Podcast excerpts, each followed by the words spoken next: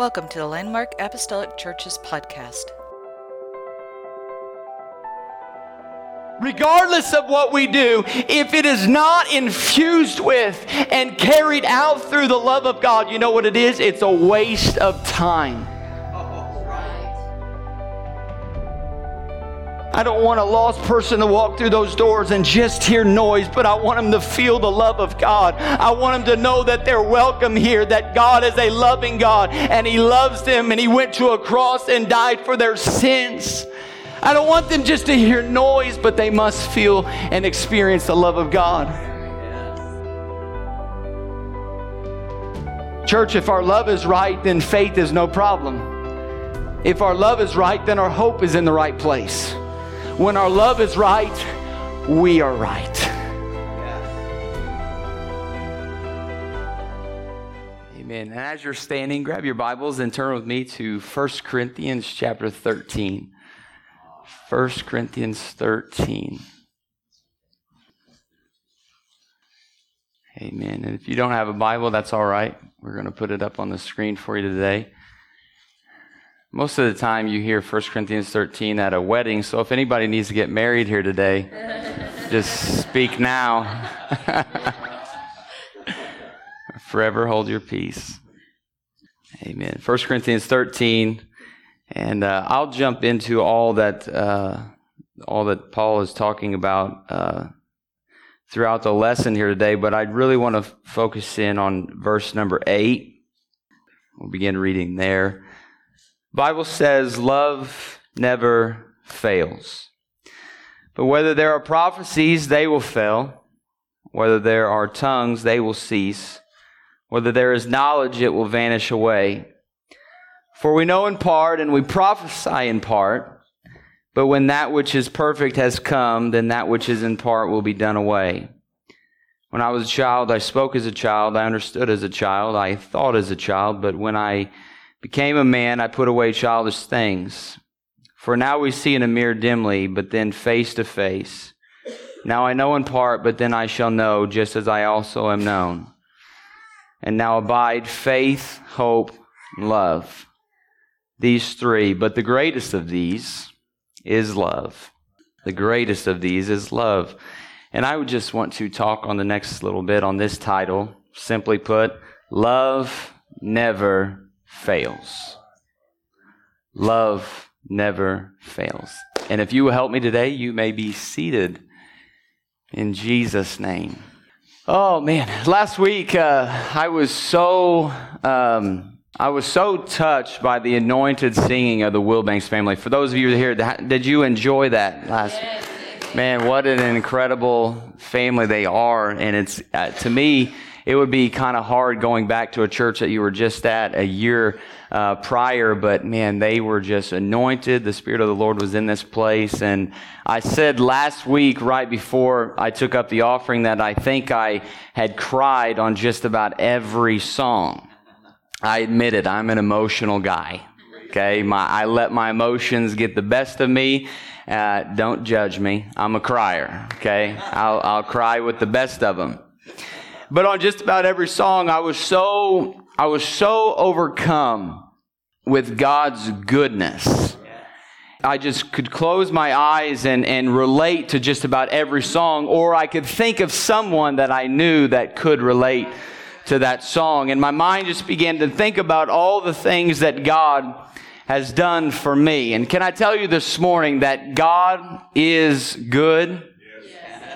God is good. I like it when I say that in church, and some of you that's been in it a while, you'll shout back all the time. Amen.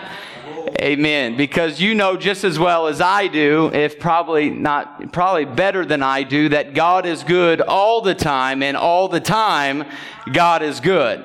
Would you say amen? Amen.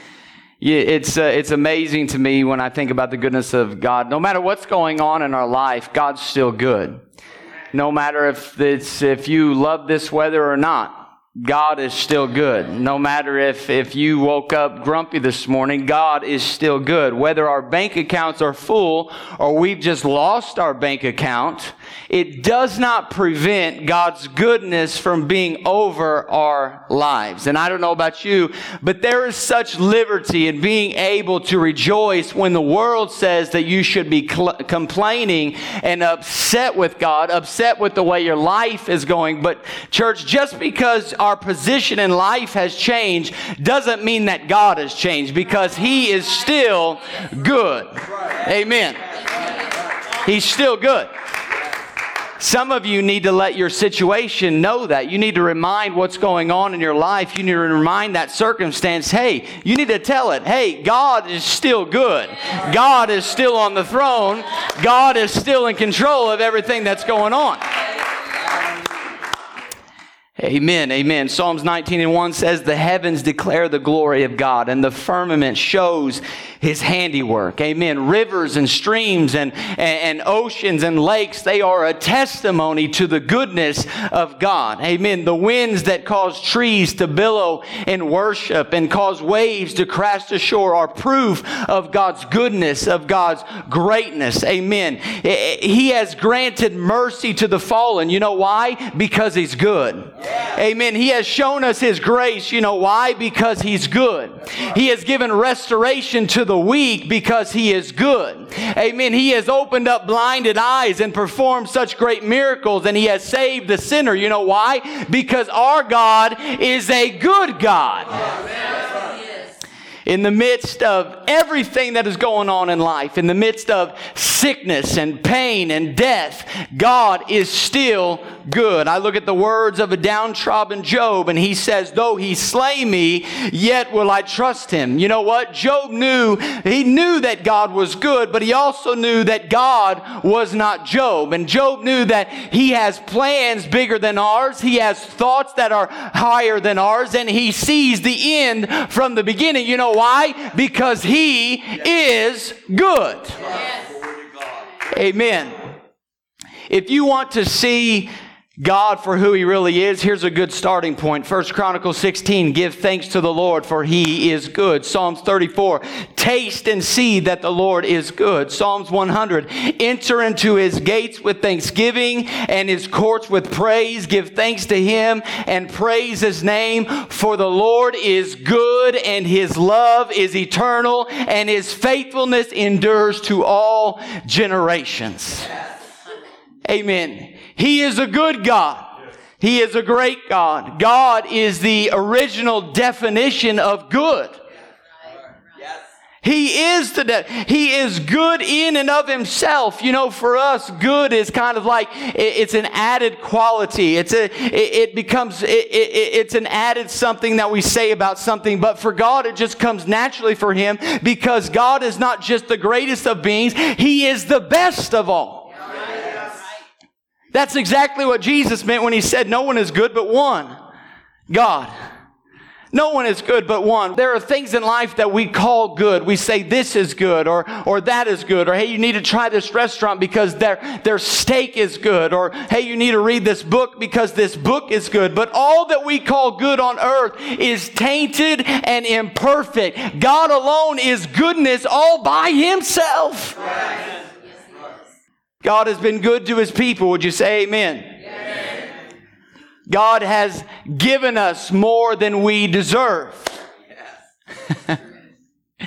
I don't deserve anything that I got, but I have everything because God is good.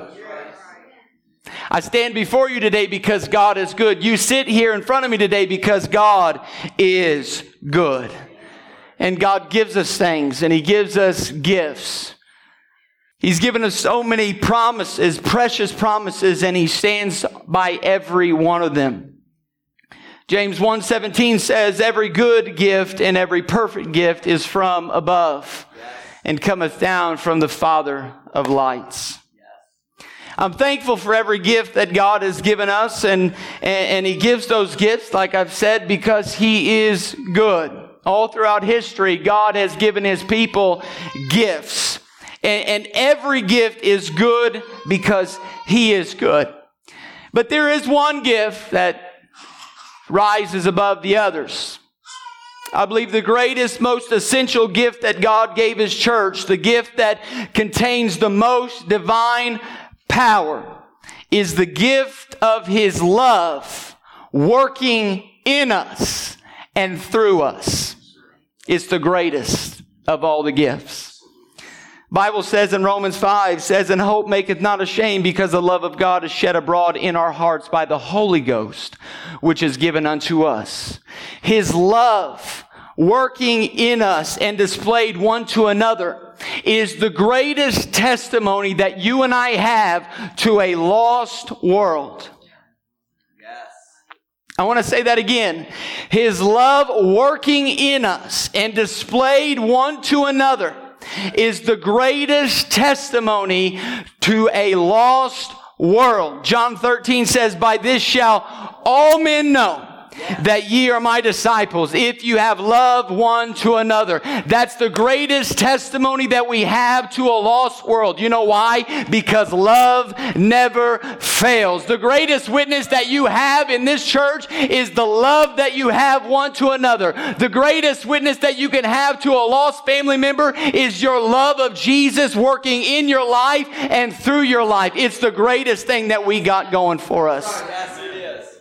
It's the greatest witness. It's the greatest testimony.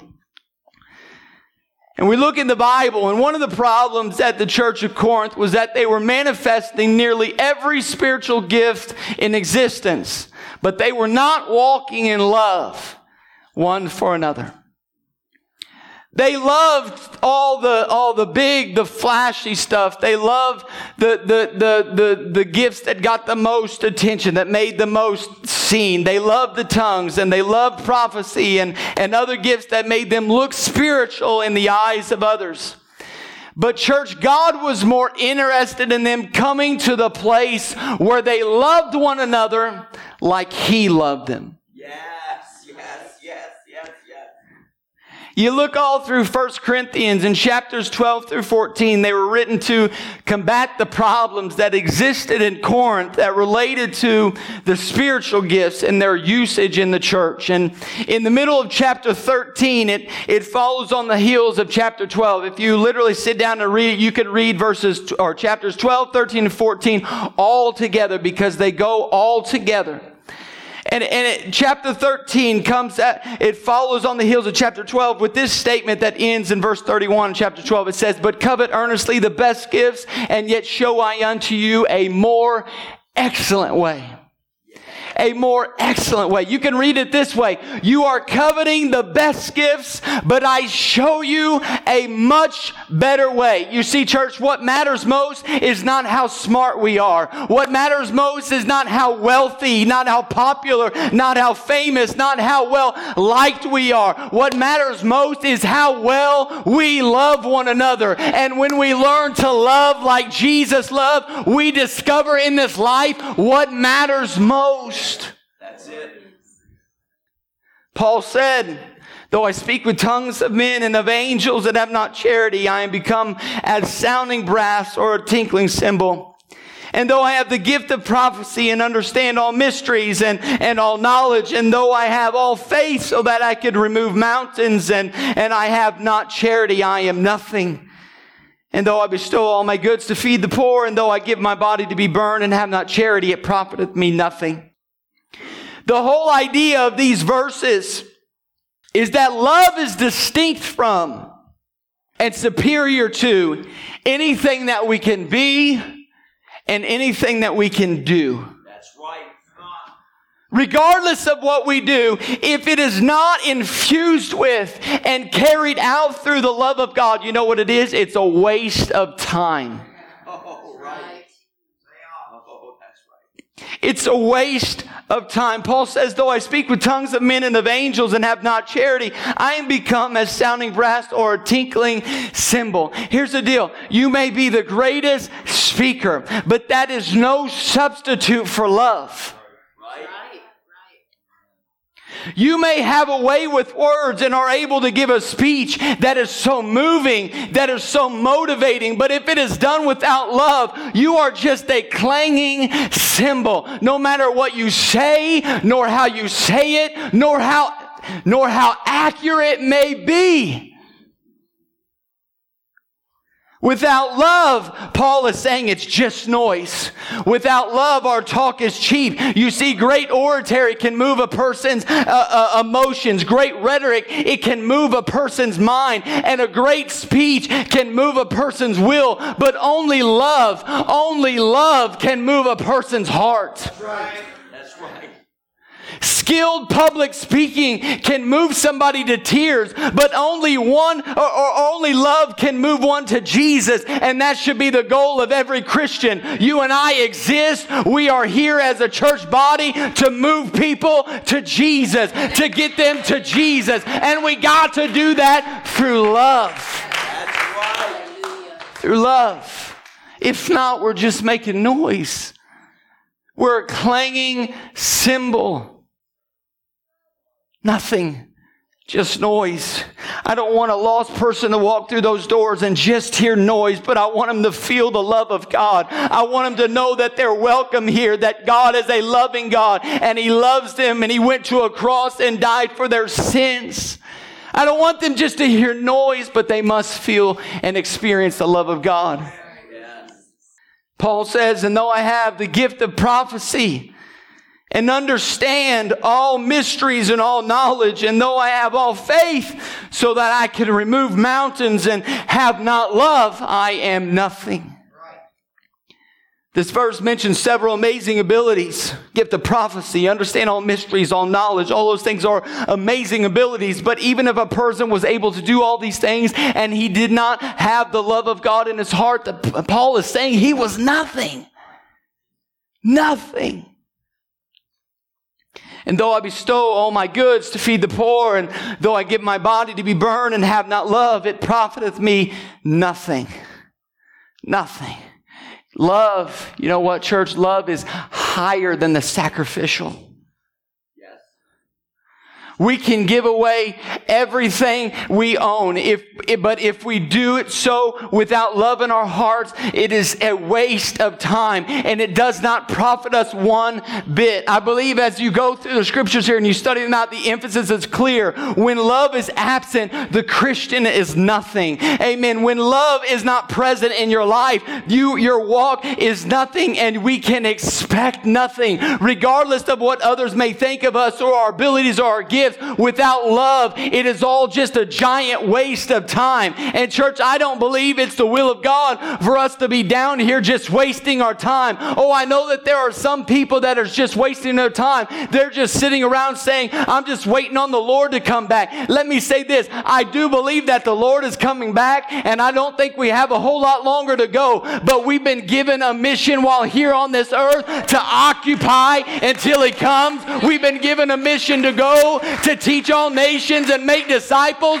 We've got a community that needs a Savior, and the only way that we're going to reach them is through the love of Jesus Christ. Amen. Would you say amen this morning? Amen. How are we going to win them? How are we going to keep us and them saved? We love them. We love them. We love them like Christ loved them because, you know why? Love never fails. Love never fails. Chapter 13, Paul goes on to give an in depth description of love. He reveals all of its characteristics to us. Brother Bishop, it was almost as if it was an object it, that Paul was holding in his hand that was holding up right before them, and he was just turning it around to look at all the different facets, all the different things that, that love is. He's holding it up here and he's given them this description. He says this Love suffers long. I, I found myself um, one time sitting in my office and I was thinking about this verse and and and I want you to have this thought as we're as we're going through this study this morning. If I'm supposed to be love, if I'm supposed to exhibit that, if that is supposed to be evident in my life, then as I read these words that Paul is writing, as he's moved on by the by the Spirit of the Lord, I could replace the word love with my name. If I'm supposed to be love, if I'm supposed to love like Jesus loved, then, then when I read this, I, I should be able to say, Bryce is long suffering. And I asked myself one time, I wrote in my journal, I said, Bryce, are you long suffering? For every one of those, you could replace love with your name. Paul says, Love suffers long. The word suffers means patient endurance during very trying times. The literal meaning of the word is long tempered. This characteristic of love reveals the truth that love does not, it does not retaliate. There's a story, one of Abraham Lincoln's most outspoken political enemies was a man named Edwin J. Stanton. Stanton called Lincoln a low cunning clown. He, he just absolutely spoke terrible of him, ridiculed him. And to Lincoln's credit, he never responded to these insults. Yet when he was elected president, Lincoln chose Stanton to be Secretary of War. Yes, he did. And when asked why, Lincoln said, because he is the best man for the job. Later, when Lincoln had been assassinated, Stanton stood by the coffin which contains Lincoln, contained Lincoln's body and said through his tears, There lies the greatest ruler of men the world has ever seen. It was patient love in action that won this man over in the end.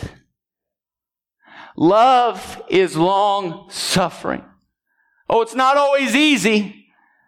It's not always easy to love somebody who ridicules you and makes fun of you, but are you long suffering? Because love is. Love suffers long. Love is kind. This word refers to active goodness that goes forth on behalf of others. Genuine love is never hateful or mean, but it respects others and reaches out to them. Verse 4 Love envieth not. True love is not jealous over the abilities, successes, or possessions of others. Instead of being jealous when other, pro- other people prosper, excel, love is pleased when they do well. Love is pleased when they do well. Jealousy is one of the horrible sins that if we're not careful, we harbor it in our hearts. If we're not careful, it, it was jealousy that put Daniel in the, in the den of lions. It was jealousy that put Joseph in that pit. Yet godly love is never jealous. Rather, it is pleased when others succeed.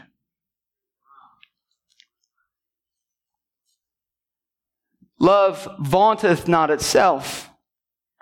Literally, this phrase means does not make a parade. Love, love does not brag. It does not draw attention to itself or to what it is doing. Love does not have to be the center of attention. Uh, verse 4 goes on to say, Love is not puffed up. Love is not arrogant or proud. It realizes all that it has and all that it is has been given to it by God. No matter how great our talents, church, no matter how gifted we are, how spectacular our gifts are, everything that we are and everything that we have is a result of His divine divine grace. Thus, love is humble because it remembers where it was before grace found it. It realizes where it would be apart from the grace of God. Oh, I pray that we understand that this morning. Yes, we are cleaned up and we have a suit and tie on today, but I don't want to forget the pit where love found me. I don't want to forget the, the road that I was headed on before God stepped in and made a way.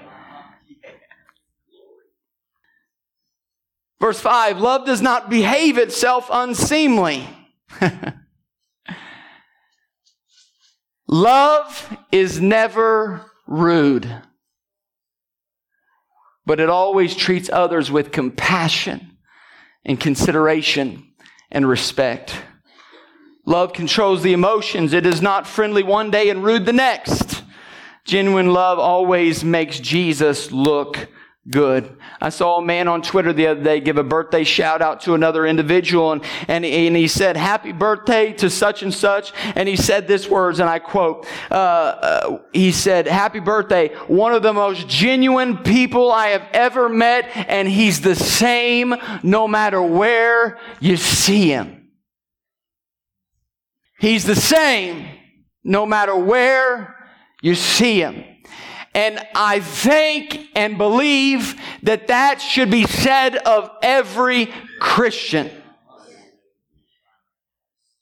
I heard a story just yesterday of, of someone that was at a, at a hotel and they were eating at the hotel, you know, breakfast that they have and, and, and, a, and, and it was kind of packed in there and, and, and there was a lady who walked by to a table that was already seated. They had just wrapped up eating their, their breakfast and the lady walked by and she said, you know, uh, you should get up when you're done eating.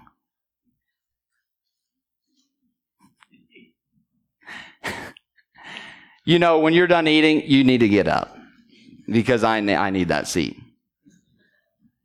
Yeah. And then, and, and there, did you say amen?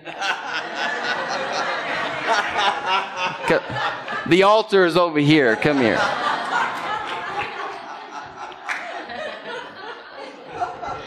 And then the, the man replied, he's like, he's like, what? And she goes, I'm just saying.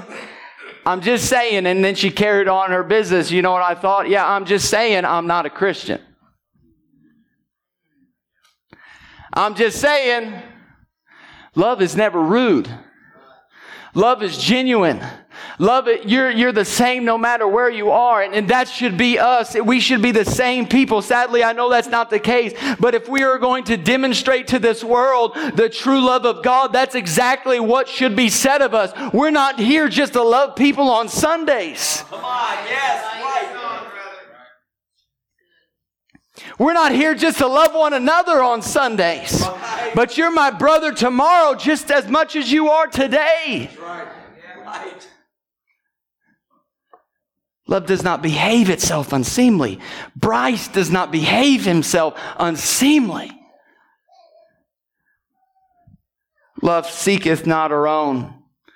True love is never selfish and self centered, but it is actively interested in what will profit others. It, it never looks at itself first, but it always considers another ahead of itself. Love is not easily provoked. True love keeps no record of evils, but it willingly endures all slights and injuries.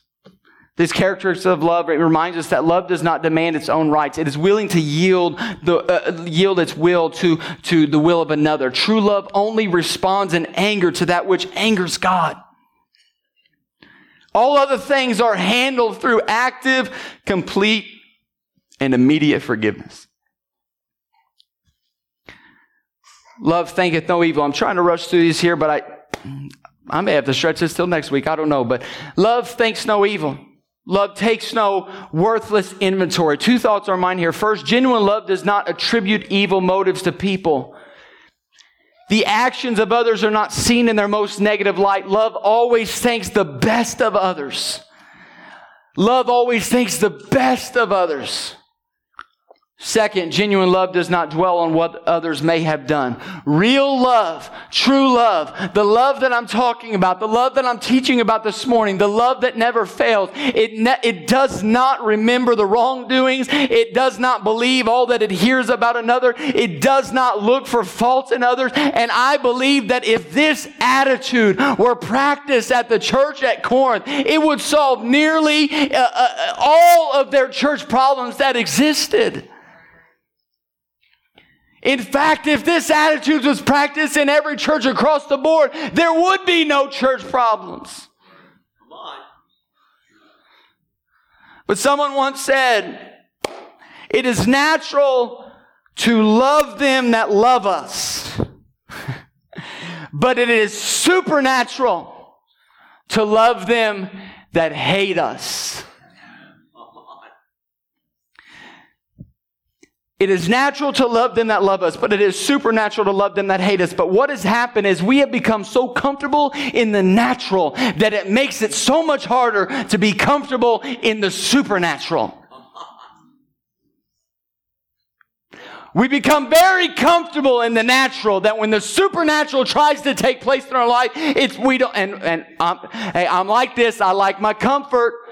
I, I do. I like my comfort. I like convenience. I like all those things. But church, we can't be comfortable in this. We've got to get ourselves comfortable in the supernatural. Yes, yes, yes. Amen. But when we are uncomfortable in the natural, we can be comfortable in the supernatural. And being able to love someone that doesn't love you back, church, it is a supernatural thing. Being able to show uh, uh, love for the lost is a God thing. And I pray, God, do whatever you got to do. Let me love like that. Give me a burden for the lost. If I have to be uncomfortable in the natural, that's fine. But God, save my family. God, save my coworkers. I don't care how how uncomfortable I got to be to be comfortable in the supernatural. That's right. Amen. Love rejoices not in iniquity. Love rejoices in the truth.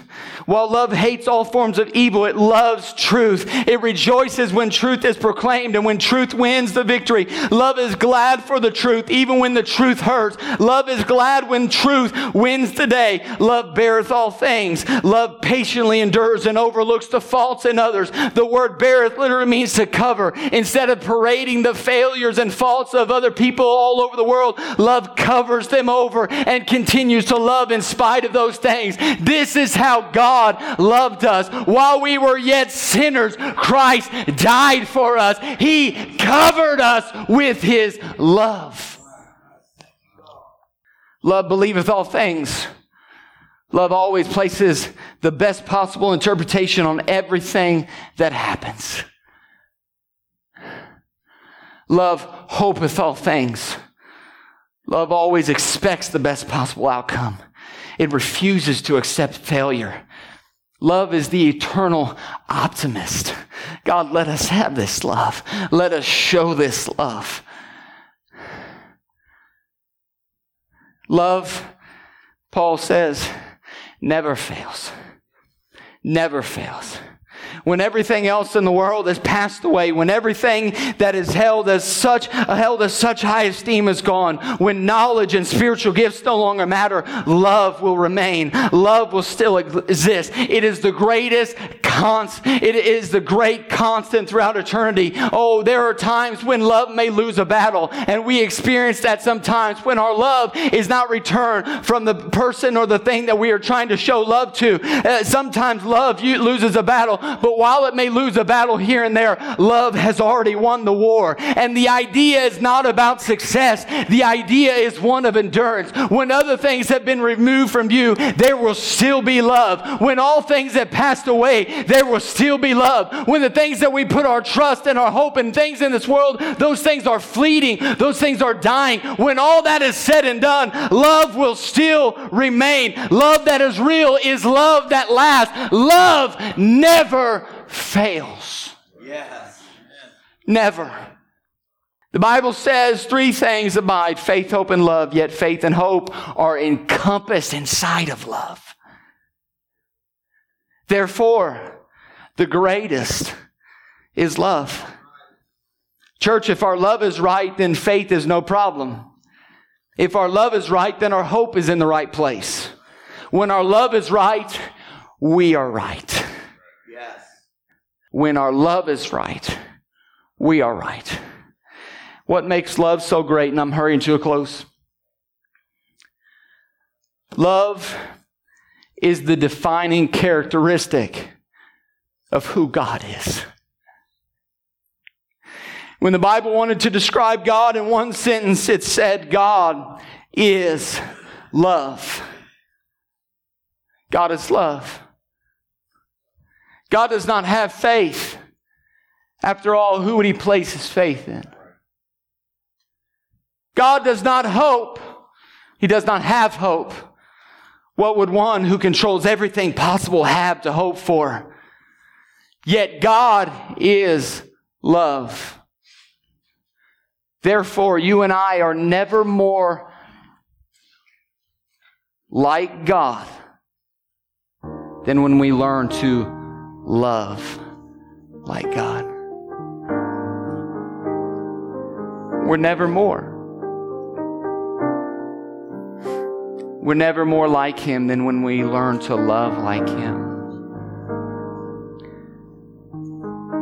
This carries over into all of everything that we do. When we give, you know, in Scripture, God loveth a cheerful giver. You know why God loves a cheerful giver? Because when we give, He sees Himself in us. Because He's a giver. For God so loved the world that He gave. We're never more like God than when we love. To be like God, we must learn to love like God. And I believe that when we can do this, our world will be altered for His glory. Would you stand with me today?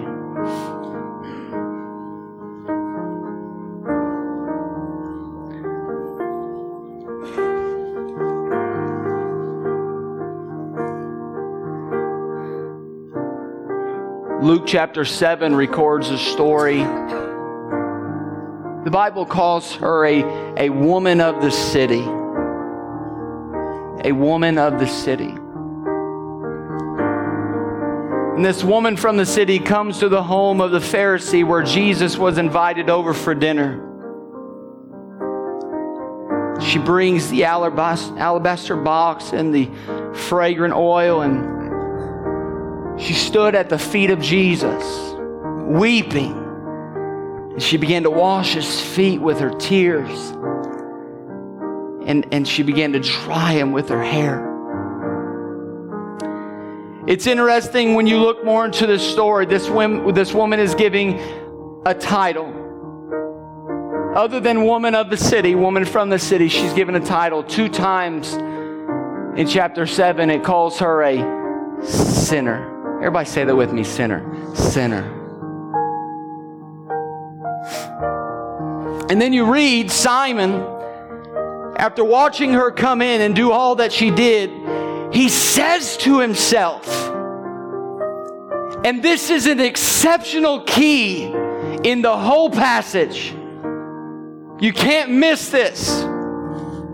Simon says to himself, he thinks in his mind, if Jesus was a prophet, he would know who and what manner of woman this is who is touching him.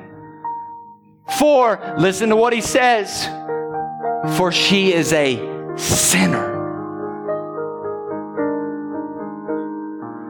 Now, the term sinner, you have to understand, the title was given to someone who had blatant obvious ways of sinning. It was a lifestyle of sinning. You would not be called a sinner if you did just some, some little sin. You wouldn't be called a sinner, Brother Hogan, if it was just some small secret. Hey, no big deal. It wasn't that. It wasn't that bad. You're not a sinner.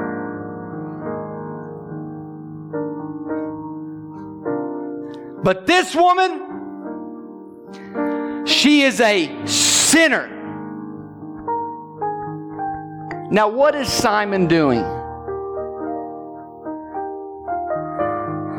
Well, if I could be so bold here this morning, I think he's doing what we all do if we're not careful. We categorize people secretly in our own hearts and minds. And that categorizing that is not of God sabotages our desire and our passion for God. And here's how Simon says to himself, She is a sinner. Now, by putting her in a lower category, he puts himself in a higher category. And here's the problem. When you subtly put yourself in a higher category above someone else, you begin to whittle away at your need of a Savior.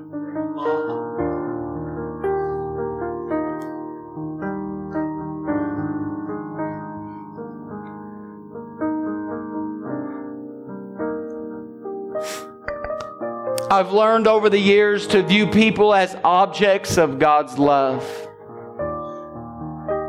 If I start to think critical of someone, I'll catch myself and say to myself, Bryce, that's a man that God loves. That's a family that God loves. That's a woman, that's a child that God loves. That's a family that Jesus went to the cross and he died for their sins just like he died for your sins.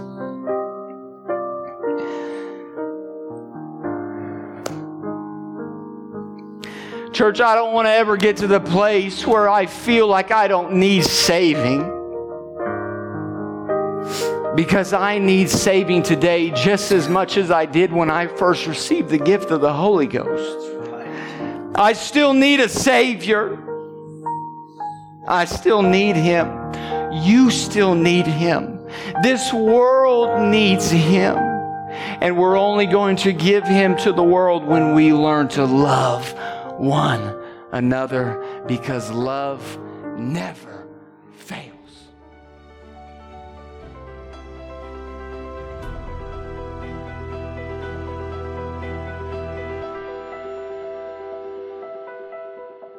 Thank you for listening to the Landmark Apostolic Church podcast.